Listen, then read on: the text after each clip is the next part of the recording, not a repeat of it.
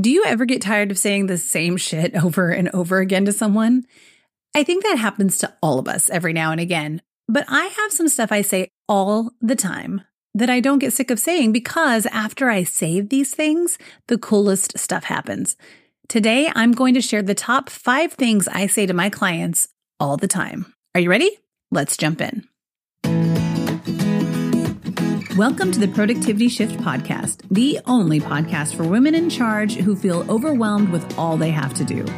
Whether you own your own business or lead a team or take care of your family or all of the above, this is the podcast for you. Choose how to spend your time so you can make progress on what matters most to your life and business. I am your host, Elise Enriquez, a certified life coach, productivity dork, and the creator of the GIST program that helps you get your shit together. Are you ready?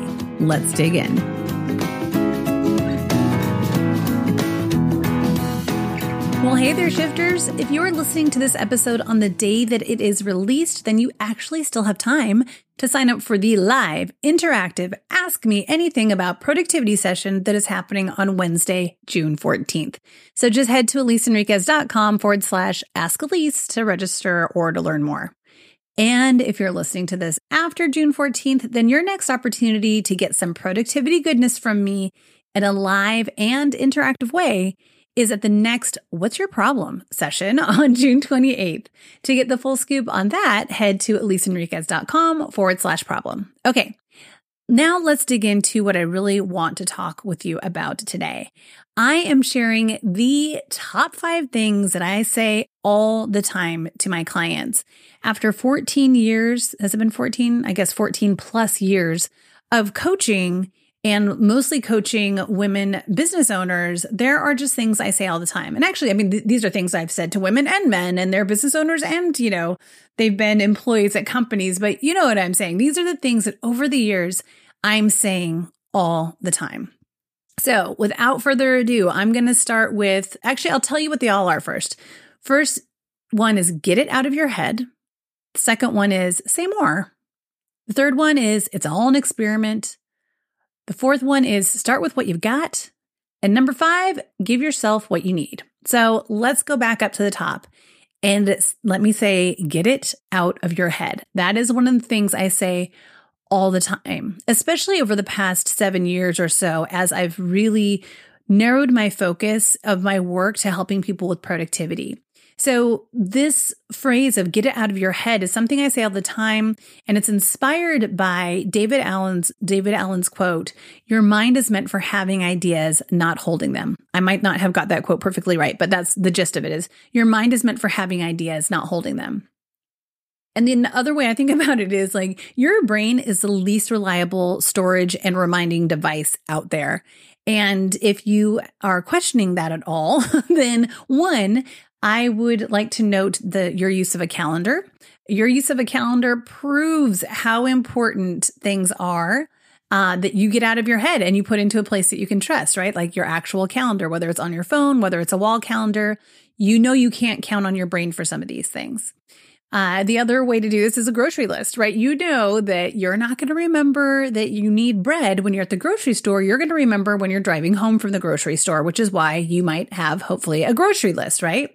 So your brain is the least reliable storage and reminding device. So that's one reason why I'm a big fan of saying, get things out of your head, get it out of your head, get it out of your head, get it out of your head. so the other reason is that you cannot prioritize things when they are in your head. You have to get things out in front of you so you can make conscious choices about what matters most, how you're and how you're going to spend your time and your energy. Even if that's just out onto a piece of paper or a post-it, I don't care. But getting things out of your head and in front of you is really helpful.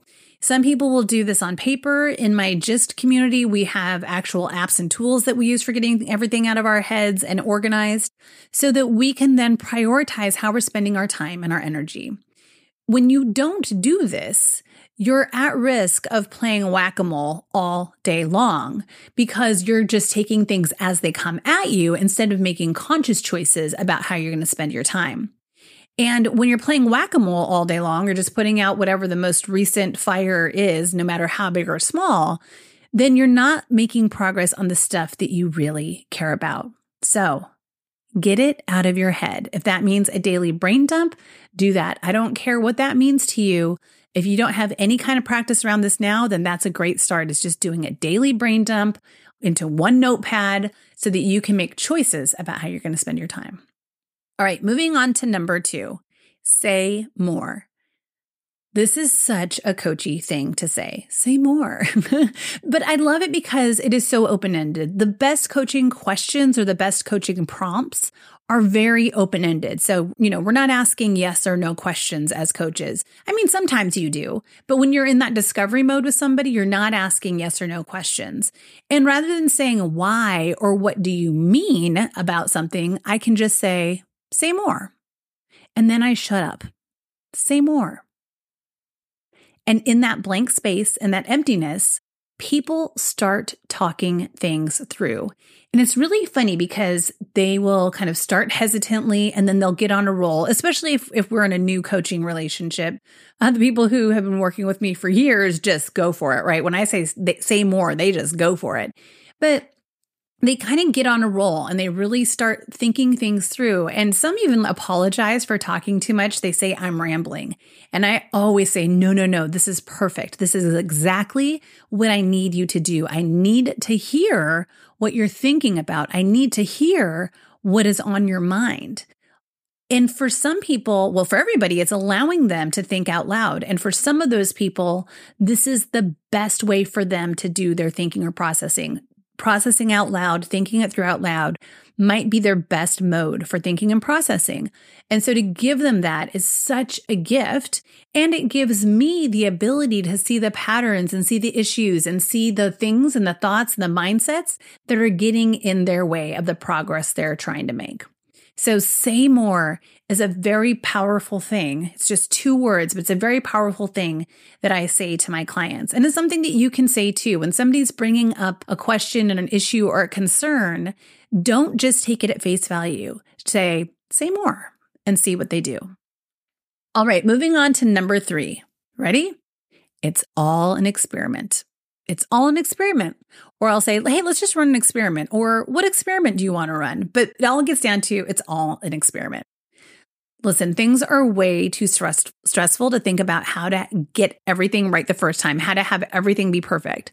Things are way more fun and interesting, and you learn so much more when you can run conscious experiments, when you can choose to take this mindset of being a scientist running an experiment. And the most basic breakdown, I'm not going into full scientific method here that we learned in seventh grade or whatever grade you learned that. They, you guys, they kids probably learn it way earlier now, but I learned it in like, I remember it in seventh grade. But anyway, the most basic breakdown is you're identifying the problem, the question, the challenge, the goal, whatever that might be. And then you're forming a hypothesis for how you might solve or overcome or achieve the problem, challenge, or goal. Then you try it out. You try the thing out like, hey, here's my hypothesis. I think that if I start scheduling regular team meetings, we are going to have fewer emails going back and forth. Maybe that's your hypothesis. All right, now you're going to try it out and see how it goes. You can even measure to see if your email counts are going down at all. From there, you'll make tweaks and maybe you decide, okay, not only are we going to have weekly meetings, but I'm going to have a way for people to submit agenda items ahead of time and really get people in the mindset of what can wait till the weekly meeting so that we don't have to, so we don't have to have emails going back and forth, right? And so then you're going to try that experiment for a while and see how that works. And then you're going to try again, right? So that's just an example to go off of, just off the cuff there. But really thinking about what is this problem I'm trying to solve? What is this challenge that I want to overcome? What is this goal do I want to achieve? And how do I think I might get there? Not definitely get there. I might get there. Now I'm going to try it out, see how it goes, make tweaks, try again. The beauty of this approach, and it's really a mindset, is that there is no judgment. When the experiment doesn't go well, you don't beat yourself up for it. You go, huh, that's interesting. I wonder what I could do differently. And then you try again. So you don't get down on yourself. I'm not saying that you won't. Your brain is going to kick in and do and say shitty things. But you can step back away from that, or I should say, and you can step away from that and say, ho, ho, ho, hold on now, brain. I'm not doing that anymore. I'm not doing that anymore. That's that's old me. Now I now run experiments. So I'm just going to try something and see how this goes. And I'm going to see what I learn from that and I'm going to try again. So it's all an experiment. I want you to play around with that one. All right, number 4, start with what you've got. I have a client who is starting a new education consulting practice. And there are really massive tools and apps and programs out there that you can invest in to try to run the types of things that she ultimately wants to run. And right now, it's really a matter of, of starting a beta program to see, you know, test out her curriculum, figure out how she wants to move people through this content, you know, all of that kind of see how many people she can actually support. And so they were asking me, or she was asking me about this program called Kajabi, which is actually a tool that I use. I love it, but I, I pay a lot of money for it and it does a lot of things for me. But she actually already has everything she needs to do those things right now. So when she was asking if she should invest in that right now, in the long term, Absolutely. If she decides that this business is what she really wants to do, she it's going to be really helpful for her to have this tool, Kajabi, that does all of these things. But right now, while she is very much still in experiment scientist mode, right? She can use the website she currently has. She can use the email list management tool that she currently has. She can use Google Drive for storing videos and documents for the folks that are going through her programs and classes. She can use Zoom to meet with people. All of those things are things that she currently has. So when you are starting something new, when you're wanting to figure out how to have technology support you in a, in a different way or in a better way, I really encourage people to ask yourself what is essential to get started and how can I use what I currently have so that you can get clarity on what you actually need. So start with what you've got. All right, number five, last one I'm going to cover is give yourself what you need.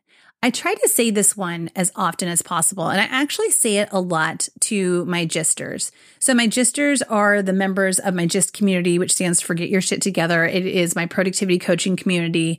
Uh, we're awesome. We're amazing. I love this community. I love serving them.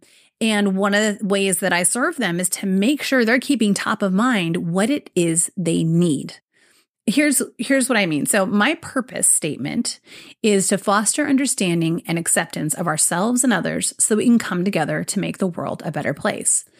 My purpose statement used to say just foster understanding, right? I didn't say foster understanding and acceptance, said foster understanding.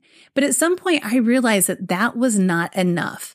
Saying um, foster understanding is just like saying foster awareness. And while awareness is the start of a journey. Awareness can open the door, just like willingness can. It isn't enough. It's just the start. You have to be able to move from awareness to acceptance of who you are and what you need. And the ultimate way to do that is to actually give yourself what you need. So when my wife and I first started dating, she did everything on her phone. Uh, everything, everything, everything, everything on her phone. And then her work started changing a little bit. She went from uh, teaching massage at a school to then working for a large training organization, or actually before that, working for a, a spa and helping a spa get up and running, and uh, and all the work that it took to do that. And at that point, I said, you know, I think I think you need a screen and a keyboard. I think you need a laptop. She had an old laptop that just didn't work, so she never used it. So she just finally decided to buy a laptop and was like, oh my gosh, this is so much better.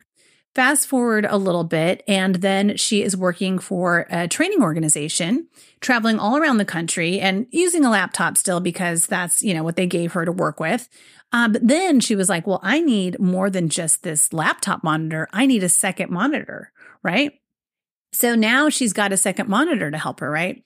Now, fast forward through a pandemic, a career change. She's now a general contractor running major projects. She now has three monitors and two computers. she has a computer that is a, a, PC for all the design programs that she runs, that the programs that she really loves to use.